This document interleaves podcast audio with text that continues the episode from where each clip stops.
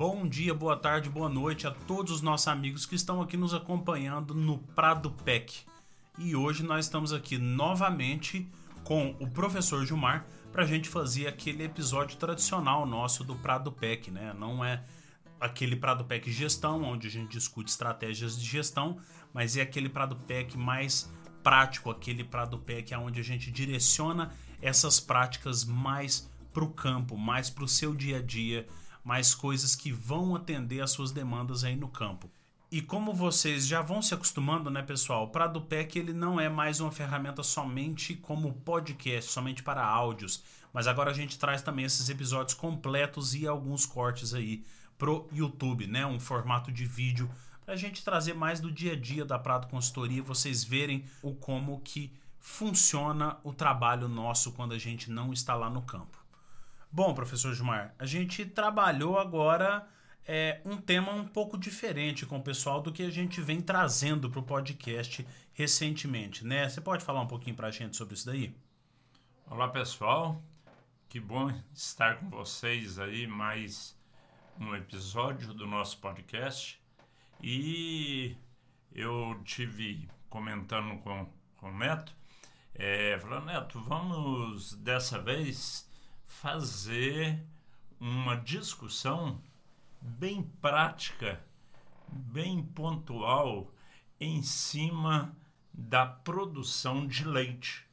Né? A produção de leite que nós temos tantos clientes né, que são produtores de gado leiteiro, até mesmo dentro do gado de corte, tem é, produtores rurais que têm leite, tem corte é, na sua propriedade e o gado leiteiro ele é muito sensível a fatores é, de meio, fatores ligados à genética do animal que influenciam diretamente na eficiência da produção. Eficiência que a gente fala é o resultado final para o produtor. Se vai dar muito lucro, se vai dar menos, se vai dar prejuízo. Né? Então, nessa oportunidade, nós vamos falar para vocês sobre os principais fatores que afetam a eficiência da produção leiteira. Uma coisa interessante, né, professor? Porque muita coisa do que a gente vai falar aqui para gado de leite, dependendo do manejo que a gente direcionar, a gente pode trazer algumas atenções, né, também para as fêmeas de gado de corte, porque o gado de leite, a gente vai trabalhar todos aqueles fatores que fazem a fêmea querer produzir um bezerro de melhor qualidade, né? Então, se a gente prestar atenção em alguns fatores raiz aqui dentro do gado de leite, a gente consegue encontrar alguns benefícios também para o gado de corte, né? Justamente, Neto. É, boa parte e sabendo interpretar é, na vaca leiteira para a vaca de cria, a gente aproveita muito é, a exploração desses itens que tanto influenciam na produtividade. Na verdade, a vaca de cria, ela é uma vaca leiteira que produz leite para sua cria, né? Nós não vivemos da comercialização de, é, do leite, mas quanto mais leite ela produzir também, ela vai desmamar um bezerro mais pesado.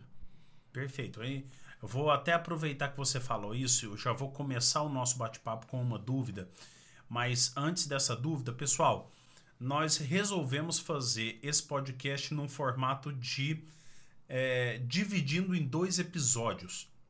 Nós vamos trazer aqui vários fatores que influenciam na eficiência produtiva do gado de leite mas nós vamos dividir ele em dois grupos. E o primeiro grupo nós vamos conversar hoje aqui um pouco com vocês. E eu quero trazer, em primeiro ponto, uma dúvida que a gente é, percebe que existe no campo, mas que o produtor não pergunta diretamente porque ele acha que não tem essa necessidade de perguntar. Genética.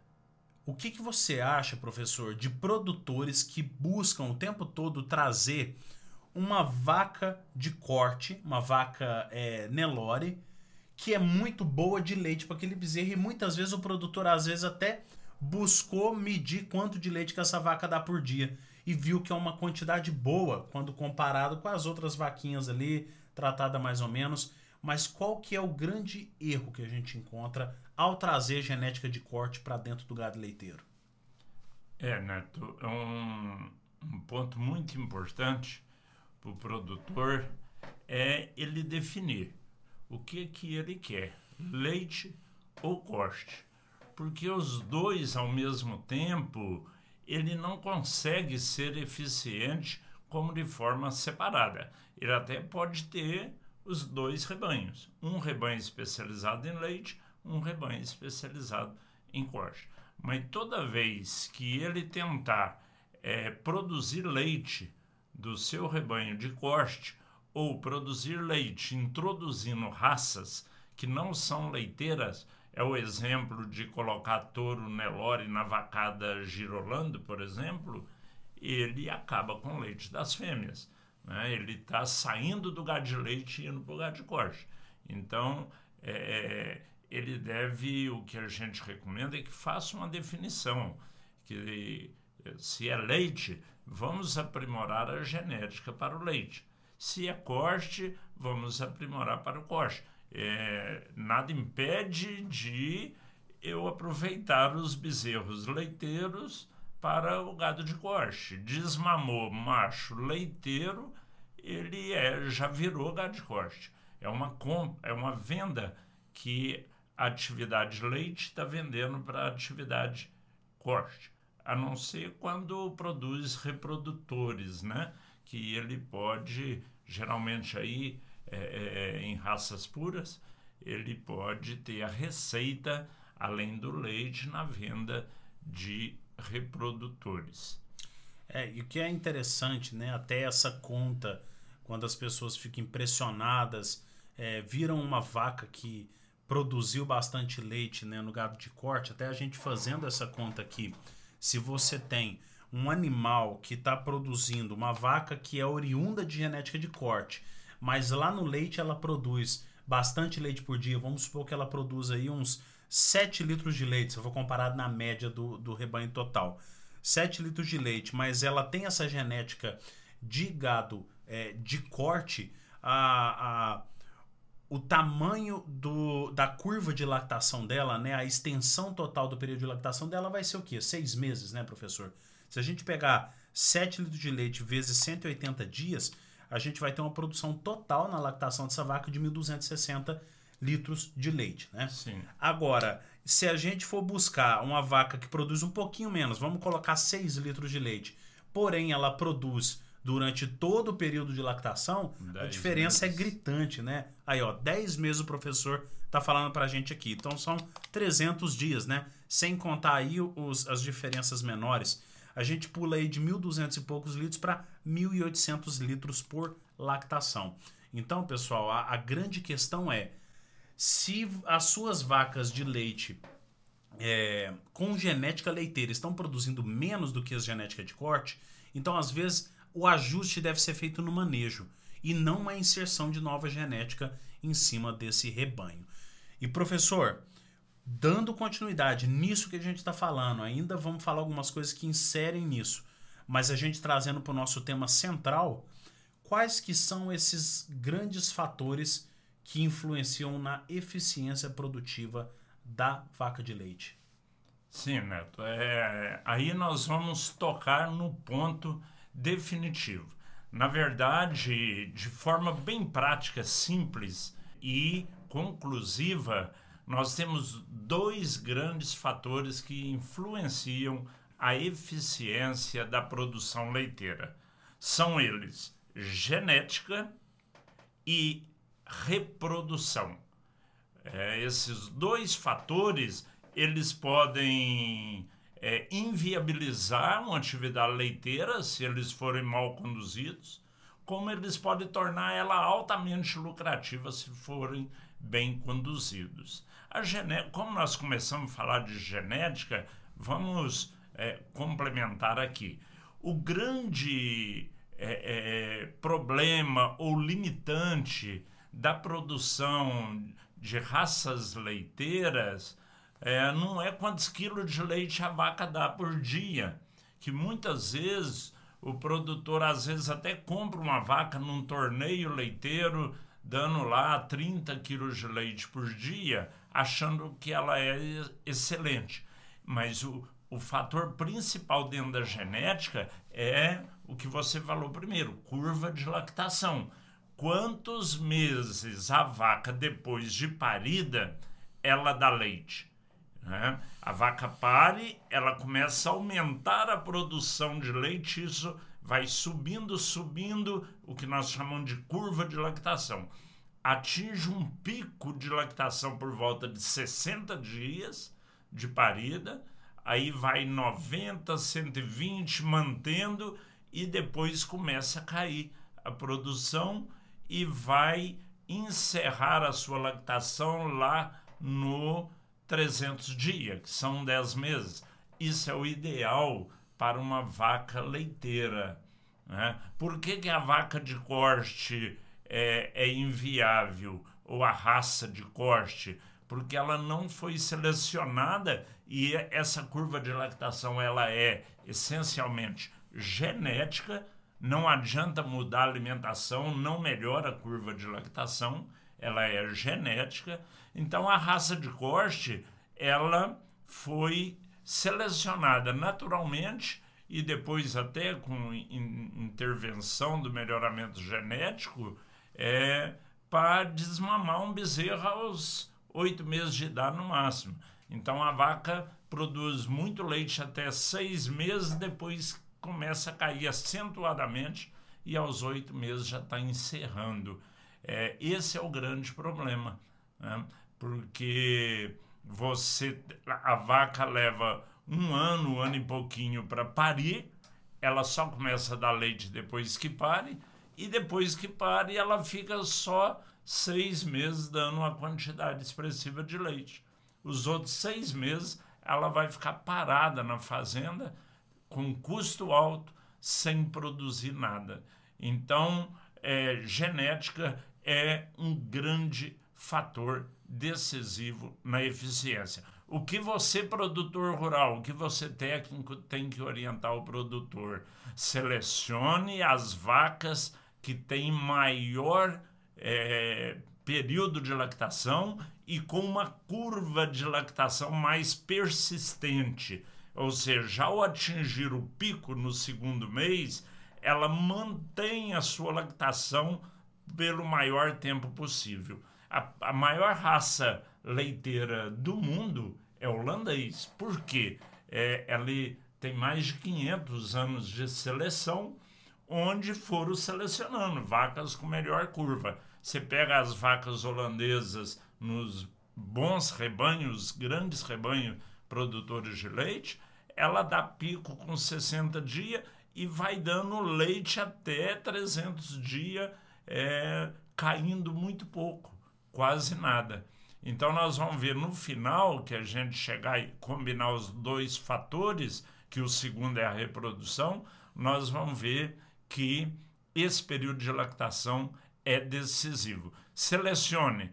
E o que, que é? Simples, só anotar a vaca de nome tal pariu, data tal, e secou, data tal.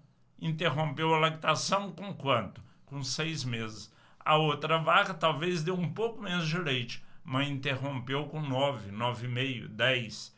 Então, provavelmente ela vai dar mais leite durante a lactação do que a anterior, que teve um período curto. Então, isso é anotar e anotação que não precisa de um software é, refinado, não precisa. Um, uma caderneta dá para fazer. Qualquer papel, papel, caderninho na propriedade, é data de parto, data de secar. Vai fazendo isso, isso é transmissível. A vaca mãe transmite para a filha e é genética. Então, seleção. Vaca deu leite, período curto, descarta ou vai para o gado de corte Vaca deu persistência de lactação longa, essa é uma vaca leiteira, característica leiteira que, que eu devo selecionar, segurar para o meu rebanho leiteiro. E agora eu vou te fazer uma pergunta, professor, que geralmente o pessoal, é, o pessoal que não tem o conhecimento aprofundado em leite ou o produtor que se interessa para entrar no sistema leiteiro também começar a produzir é, leite, começar a ter um rebanho leiteiro, né? Se a vaca holandesa é a melhor vaca para leite que existe, por que não trazer uma vaca holandesa? Eu estou falando em, no nome de todas as regiões tropicais que nós estamos aqui no Brasil. É, é realmente esse é um assunto que é, pode gerar é, outro podcast, né? Um É, outro pra- capítulo. Para muitos é gente óbvio, fazer. para muitos é óbvio É. isso, né? É, o porquê não trazer. Mas existem muitas pessoas também que não sabem disso e muitas vezes eu Tentam já vi, eu já vi aqui no estado de Rondônia pessoas trazendo vaca holandesa do sul de Minas Gerais para cá. É, o grande é, entrave disso aí é a adaptação ao ambiente, né? Nós temos que adaptar o animal ao ambiente criatório. É a definição de zootecnia, né? Ou adaptar o ambiente ao animal. Perfeito. Né? Por exemplo, nós temos a Flórida nos Estados Unidos, que tem um verão super quente e é, é, tem vacas leiteiras de altíssima produção. Nós temos Israel, que é um dos maiores rebanhos leiteiros mundial em produtividade, com climas quente, seco, muito quente. É, então, eles adaptaram o ambiente ao animal né? mas para isso exige investimentos altíssimos. Né? Então, nós, no Brasil, as nossas condições de investimento são menos favoráveis, nós temos que fazer o máximo possível de adaptar o animal ao nosso ambiente. E aí, por isso que a gente trabalha tanto as raças eh, trazendo é, é, é uma genética mais adaptada às condições de calor. Né? É onde foi formada a raça Girolando.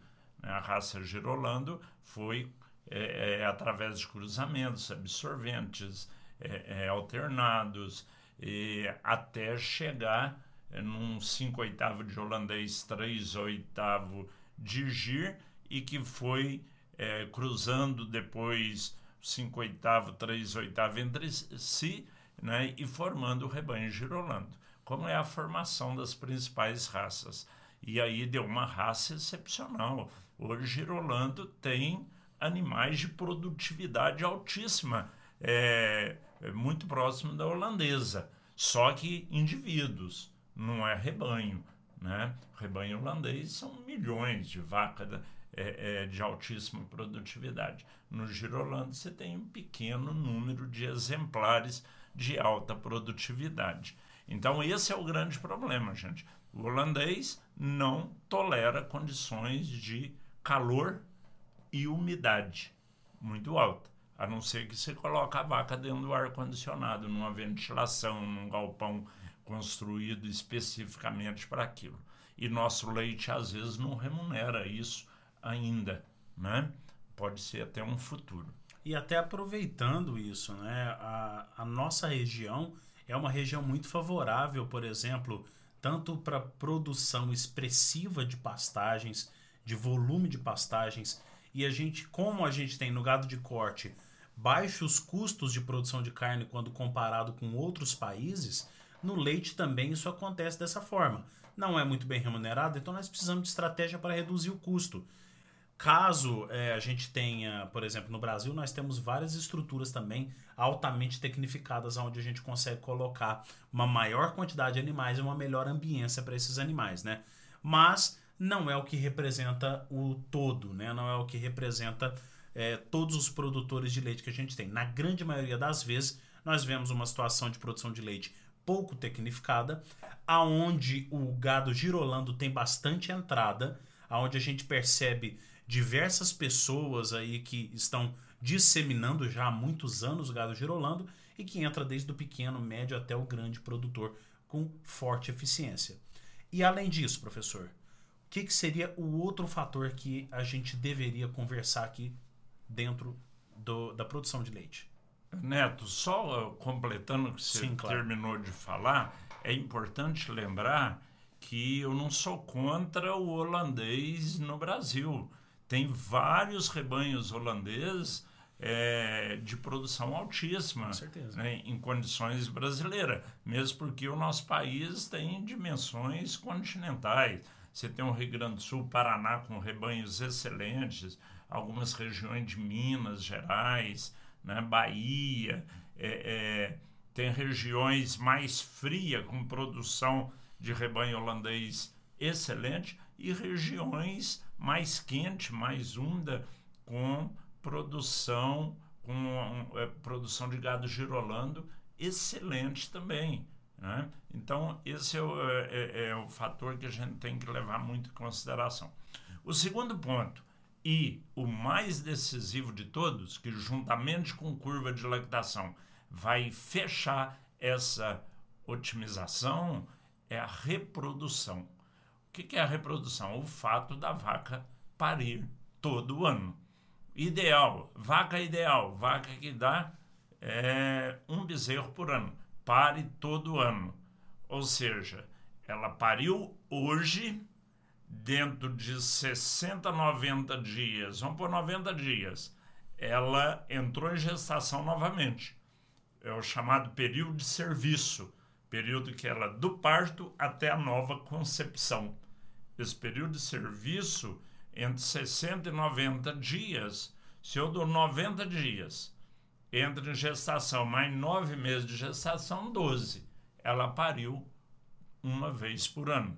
É importante, gente, fazer a conta intervalo entre partos, esse índice, né? De um parto ao outro parto, que seja 12 meses, não que pare todo ano, né? Porque muitas vezes você encontra, falar, minhas vacas parem todo ano um ano ela pare em janeiro, no outro ano ela pare em outubro. Então ela levou quase dois anos para parir. Em algum momento ela vai ficar um ano sem parir, né? É. Então a gente tem que é, é, é, fazer, é, procurar adotar essa medida em meses. Né? E é simples, é, continua sendo aquilo. Né? Pariu, anota a data do parto.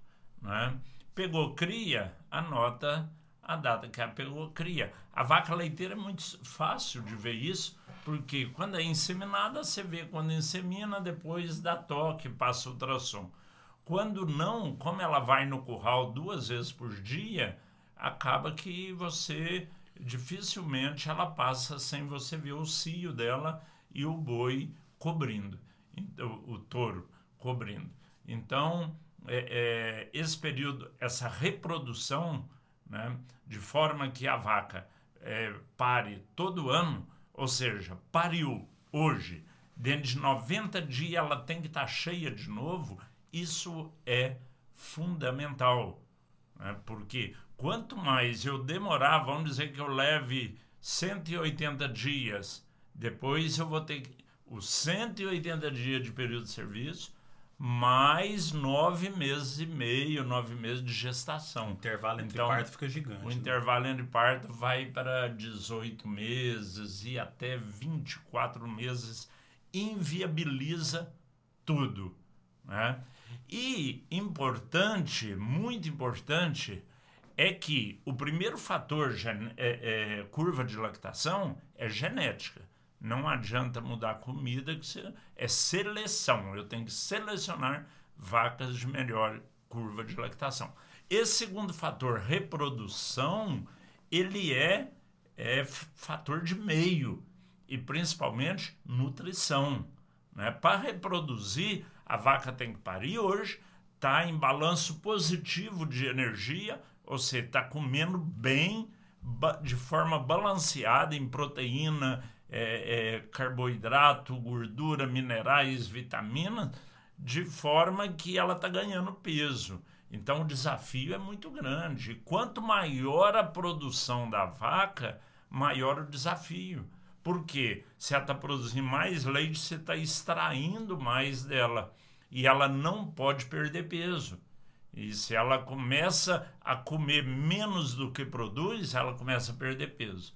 Se ela perder peso, ela não entra em cio. É uma defesa dela, é uma defesa que a natureza proporciona para ela. Então, nutrição é o fator primordial. A vaca tem que ser nutri bem nutrida no pré-parto, ou seja, 30, 60 dias de parir, já está bem nutrida para recuperar o estado corporal, pariu bem nutrida de acordo com a nutrição e, e exigência em quilos de leite que ela está produzindo e do parto até a concepção, durante o período de serviço, nutrir da, da forma mais eficiente possível. Porque aquele ponto, esse ponto do parto à concepção, é o primordial. Você colocou outro bezerro nela em 90 dias, está garantido o intervalo entre parto de um ano. Né? É, passou de 90 dias, já começa a ter o prejuízo aí no rebanho. Exato. E outra coisa, né, professor? A gente pensa da seguinte forma: uma coisa leva a outra. Se eu penso em melhorar a produção de leite das minhas vacas com a nutrição, é, consequentemente eu já vou trazer um balanço energético positivo para minha vaca, porque no gado de leite é muito fácil de você ter balanço energético negativo, né? Que é a vaca dando muito mais energia do que ela come. Então, só de você trabalhar esse balanço nela, você já tem mais chances dela entrar no cio, mais chances dela dar mais bezerros. O que me leva a uma pergunta importante aqui. Eu visito muitas propriedades leiteiras e vejo principalmente pequenos produtores. Esses pequenos produtores, sempre que eu pergunto quantas vacas ele tem no rebanho total, entre vacas solteiras e vacas lactantes, e quantas vacas estão no período de lactação, quantas vacas tem bezerro é, já pariu e está em lactação, né? Está fornecendo leite para o sistema. E na grande maioria das vezes esses índices são bem menores do que 30, 40%. E aí eu queria perguntar para você, professor, qual que é o índice é, que a gente deve encontrar para começar a ficar numa situação, porque isso influencia até no custo do litro de leite produzido. Então, para a gente começar a entrar num sistema mais viável, o que, que a gente deve buscar de índice reprodutivo, o que vai influenciar no índice de quantas vacas em lactação eu tenho em relação ao meu rebanho total de vacas. Ótimo, né? Essa observação sua vai fechar o nosso assunto. Quando eu vou interagir é, curva de lactação, que é genética, com reprodução, que é nutrição. Quando eu coloco esses dois fatores juntos, eles somam, multiplicam e podem viabilizar quanto inviabilizar o sistema produtivo.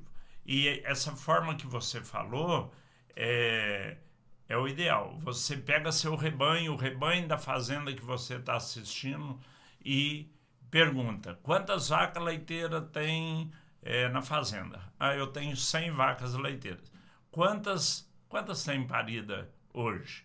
Ah, tem 42 vacas leiteiras. Então ele está com 42% de vacas é, paridas. Vaca parida é que está produzindo leite e está sendo ordenhada e está dando lucro.